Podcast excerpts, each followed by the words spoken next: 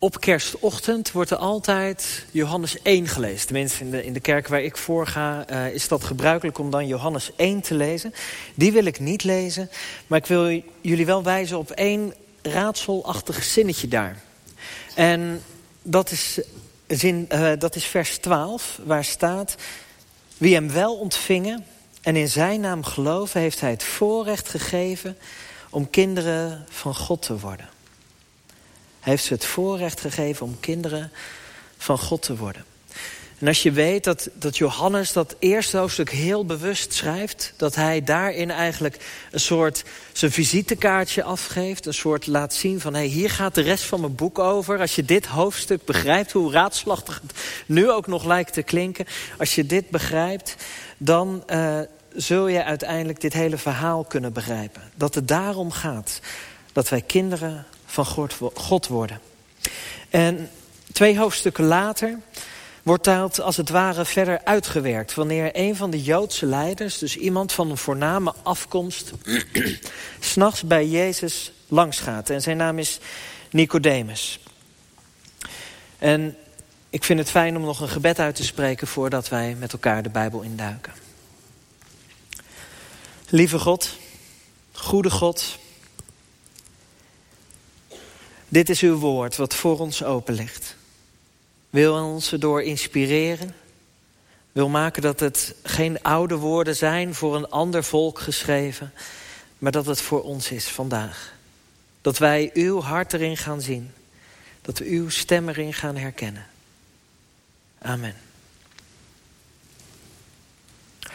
Ik lees met jullie uit hoofdstuk 3. Vanaf het eerste vers tot en met vers 8. Zo was er een fariseer, een van de Joodse leiders met de naam Nicodemus. Hij kwam in de nacht naar Jezus toe. Rabbi, zei hij, wij weten dat u een leraar bent die van God gekomen is... want alleen met Gods hulp kan niemand de wondertekenen doen die u verricht. Jezus zei, waarachtig, ik verzeker u... alleen wie opnieuw geboren wordt, kan het koninkrijk van God zien. Hoe kan iemand geboren worden als hij al oud is? vroeg Nicodemus. Hij kan toch niet voor de tweede keer de moederschoot ingaan en weer geboren worden? Jezus antwoordde, waarachtig, ik verzeker u, niemand kan het koninkrijk van God binnengaan, tenzij hij eerst geboren wordt uit water en geest. Wat geboren is uit de mens is menselijk, en wat geboren is uit de geest is geestelijk. Wees niet verbaasd als ik zeg dat jullie allemaal opnieuw geboren moeten worden. De wind waait waarheen hij wil. Je hoort zijn geluid, maar je weet niet waar hij vandaan komt en waar hij heen gaat. Zo is het ook met iedereen die uit de geest geboren is.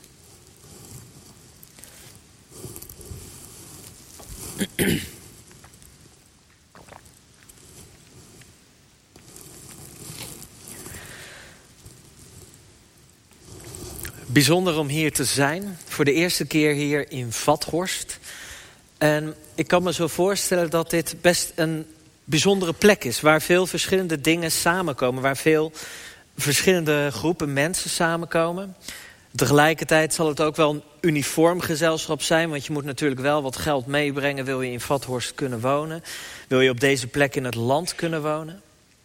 Maar het mooie is, ik, ik denk dat ik het goed zeg als niemand hier die volwassen is in Vathorst geboren is. Klopt dat? Volgens mij is dat een redelijk zeven, zeven gok. Hè? Ze komen allemaal van verschillende plekken.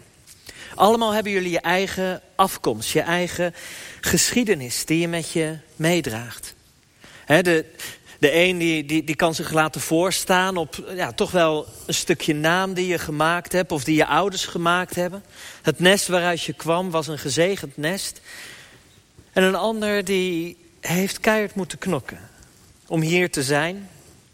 En heeft het helemaal niet zo gemakkelijk gehad als die, diegene die, die al de juiste achternaam had. Onze geschiedenis kunnen wij als iets zegenrijks meedraagt, maar ook als een gevangenis. Wanneer jij een, een pestverleden hebt. Wanneer jij um, van huis uit bepaalde handicaps hebt meegekregen... waardoor je niet kunt bereiken wie je bent. Je kunt er als het ware niet uit losbreken. Ik ben nu eenmaal zo. We hebben allemaal zo onze waarheden over het eigen gezin. Zo van, ja, wij zijn altijd gezellig. Of wij zijn nou net even iets meer op onszelf. Of wij zijn, noem het maar. Dingen waarvan je zegt, van dat, dat is sowieso waar. En die je amper betwijfelt, want ik ben nou eenmaal zo. Dit is wie ik ben, dit is mijn afkomst. En nou zitten we hier niet in Amerika, maar die American Dream blijkt gewoon vaak niet waar te zijn. Datgene wat je meedraagt, wat je van huis uit hebt meegekregen, je draagt het als het ware als een gevangenis met je mee. Want onwillekeurig wil je voldoen aan de verwachtingen die de wereld van je heeft, of je wil deze overtuigen. En heb je een hoge afkomst, dan laat je je er misschien wel op voorstaan. Of neem je het juist voor lief, sta je er helemaal niet bij stil hoe bevoorrecht je wel niet bent. En heb je een lage afkomst, als ik dat überhaupt al zo mag noemen... dan worstel je je leven lang om jezelf te bewijzen. Om te laten zien dat je anders bent dan de plek waar je vandaan komt. Want onze maatschappij is nog steeds ingedeeld in klassen. En met het juiste genenpakket, de, de, de juiste mensen om je heen als je opgroeit... daarmee red je het in de wereld.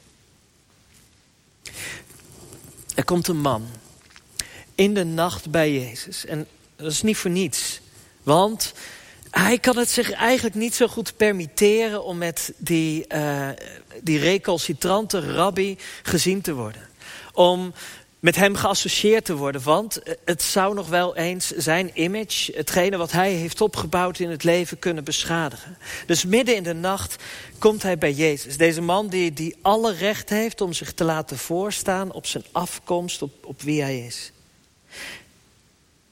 En Nico, zo noem ik hem maar. Dit is van oudsher een grapje dat hij Nico de Mus heet. Dat vind ik altijd wel leuk, dus ik zal hem Nico noemen. Bijzonder dat hij komt. Want waarom zou hij op bezoek willen bij deze Jezus, die rabbi... die het in navolging van Johannes de hele tijd heeft over opnieuw beginnen en een nieuw leven. Waarom zou hij opnieuw willen beginnen? Zijn leven is toch prima? In elk geval, we weten niet wat hem beweegt, maar hij komt bij Jezus. Het bizarre idee van wedergeboorte is voor hem genoeg om die nachtelijke uurtjes slaap te missen. Hij klopt aan. En dan ontspint zich die dialoog tussen Jezus en Nicodemus. Wat u zegt, zegt Nicodemus, is geweldig. We, zien aan, aan de, de dingen die u doet, de dingen die u vertelt, dat u wel van God moet komen. Oftewel, Jezus krijgt een spreekwoordelijke veer op een plek. En vervolgens is dat eigenlijk de vraag van hoe kan het dat u uit Nazareth komt... En, en, toch zo spreekt, met zoveel wijsheid, dat u zoveel, zo invloedrijk bent, terwijl u uit Nazareth komt. Waar komt u in hemelsnaam vandaan? Dat, dat, datgene wat u doet, het lijkt haast wel alsof u een soort undercover bos bent. Want datgene wat u zegt, wat u doet, dat kan toch alleen maar als je ergens anders vandaan komt dan waar u vandaan komt. Dat u bij God vandaan komt. En Jezus die zegt dan dit. Je moet opnieuw geboren worden, Nico. Opnieuw geboren, van boven. Je moet afstand nemen van je geschiedenis, van je familie, van je naam, van wie je bent, van alles waar jij, Nicodemus, je op voor laat staan. Laat, beschouw het als verloren. En begin opnieuw. Jij kunt, wanneer je geïnteresseerd bent in mij, als je wilt doen wat ik doe, als je zo wil worden zoals ik ben, begin from scratch. Begin totaal opnieuw. Je kunt alleen doen wat ik doe, zijn wie ik ben, als je opnieuw geboren wordt. Je kunt alleen maar tot God naderen als je zijn kind wil zijn.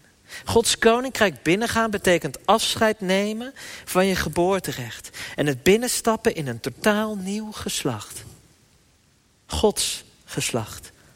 Een nieuw geslacht, opnieuw en van boven. Hoe kan dat nou? Vraagt Nicodemus. Hoe kan dat nou? Hoe kan iemand teruggaan in de moeders schoot? Waar, waar, waar slaat dit op? Mijn geschiedenis bepaalt me toch? Hoe kan ik in hemelsnaam loslaten wie ik ben? Hoe kan ik in hemelsnaam loslaten wie ik geworden ben? Wil ik dat wel?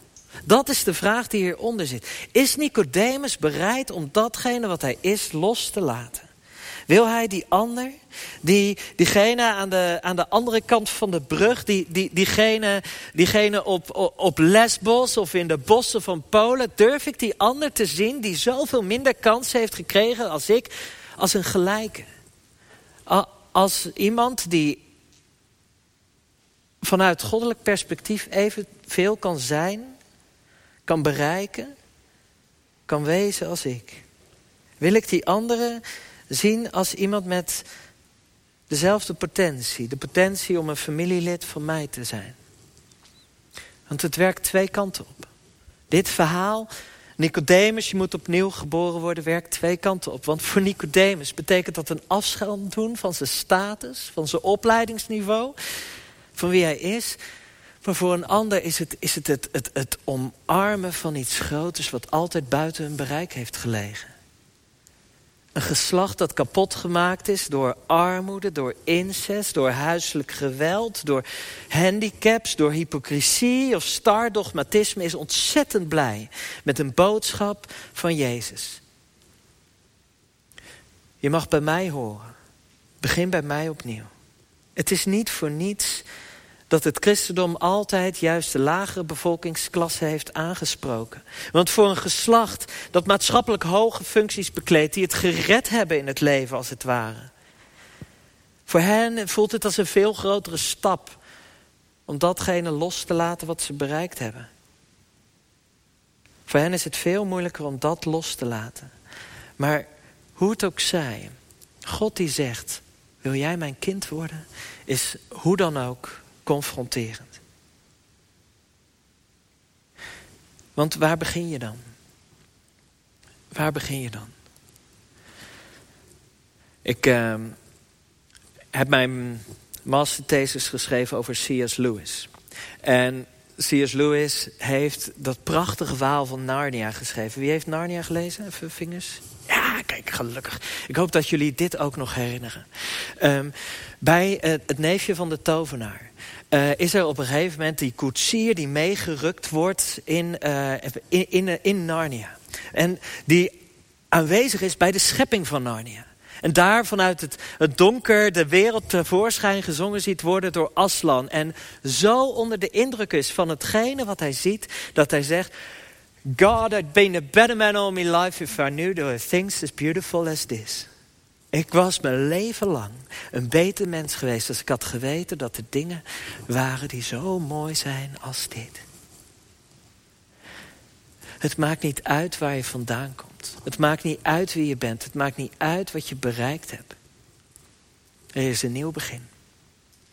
En dat nieuwe begin is hoe dan ook. Hoger, voornamer, grootser, gaver dan, dan welk begin je voor jezelf ook geschapen hebt... of met welk begin jij ook gezegend bent in dit leven. Begin opnieuw. Ik ben zijn lieveling. Durf dat te zeggen. Ik, ik, alles wat ik ben, ben ik omdat ik een kind van God ben. Want als je zo in het leven gaat staan, als je gaat zien... ik ben van bovenaf geboren. En als je ziet wat jij zonder er iets voor te hebben hoeven doen bereikt hebt... dan ga je ook anders kijken naar de wereld om je heen. Dan zie je al die andere mensen... zie je als mensen aan wie je datzelfde verhaal gunt. En de afgunst is weg, want, want, want datgene wat je bereikt hebt... daar kun je jezelf niet op laten voorstaan, dat is je ook maar gegeven. Van boven geboren worden, opnieuw geboren worden, is ook naar beneden geboren worden. Is geraakt durven kunnen worden door de nood in de wereld. Juist omdat ik het zo goed heb. Een radicale betrokkenheid dus. Op het lijden in de wereld en een grote verantwoordelijkheid.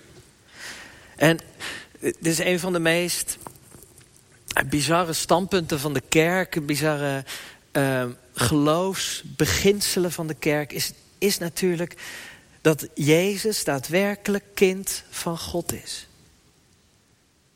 Geloof je dat echt? Geloof je echt dat, dat, dat, dat, dat, dat, God Maria als het ware bevrucht hebt? Nou, dat zorgt voor genoeg strijd. In ieder geval als je met een islamiet in gesprek gaat... maar ook met een hele hoop seculiere, christenen, of, seculiere mensen... Die, die dat maar niet zullen kunnen geloven. Maar toch houden we daaraan vast. Dat Jezus niet alleen Bar Jozef is, maar ook Bar Adonai. Dat heeft daarmee te maken. We kunnen heel erg lang steggelen over hoe dat precies zit met, met, eh, met, de, met het zaadje en het eitje en hoe dat precies biologisch in het werk gaat. Maar dit is de diepe waarheid.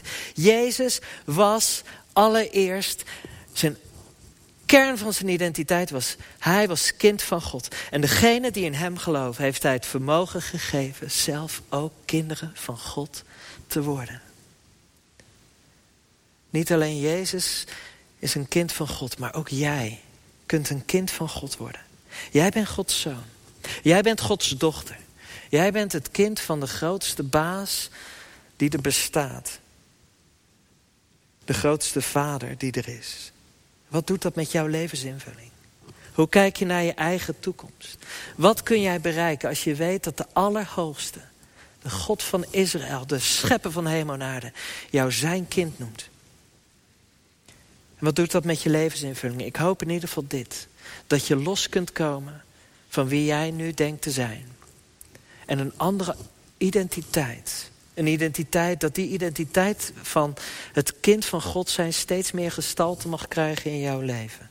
Dat je de achternaam van God accepteert als de grootste waarheid in je leven. Want dan is het zoals in het laatste vers dat wij lazen. De wind waait waarheen hij wil. Je hoort zijn geluid, maar je ziet niet waar hij vandaan komt of waar hij heen gaat. Dat zet je vrij. Vrij om je eigen keuzes te maken. Vrij om nieuwe wegen in te slaan. Vrij om het vertrouwde los te laten. Vrij om Gods kind te zijn. Laten we bidden.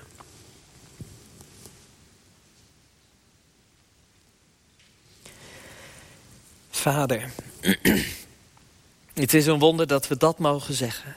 Vader, en wij uw kind.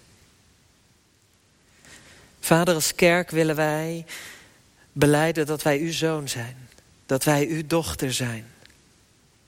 Dat onze identiteit aan u hangt en niet aan hetgene wat we zelf bereikt hebben... en waar we zo driftig aan vasthouden met elkaar.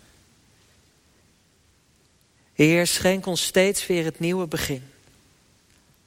Laat ons niet trots zijn op waar we vandaan komen, maar laat ons trots zijn op waar we naartoe gaan.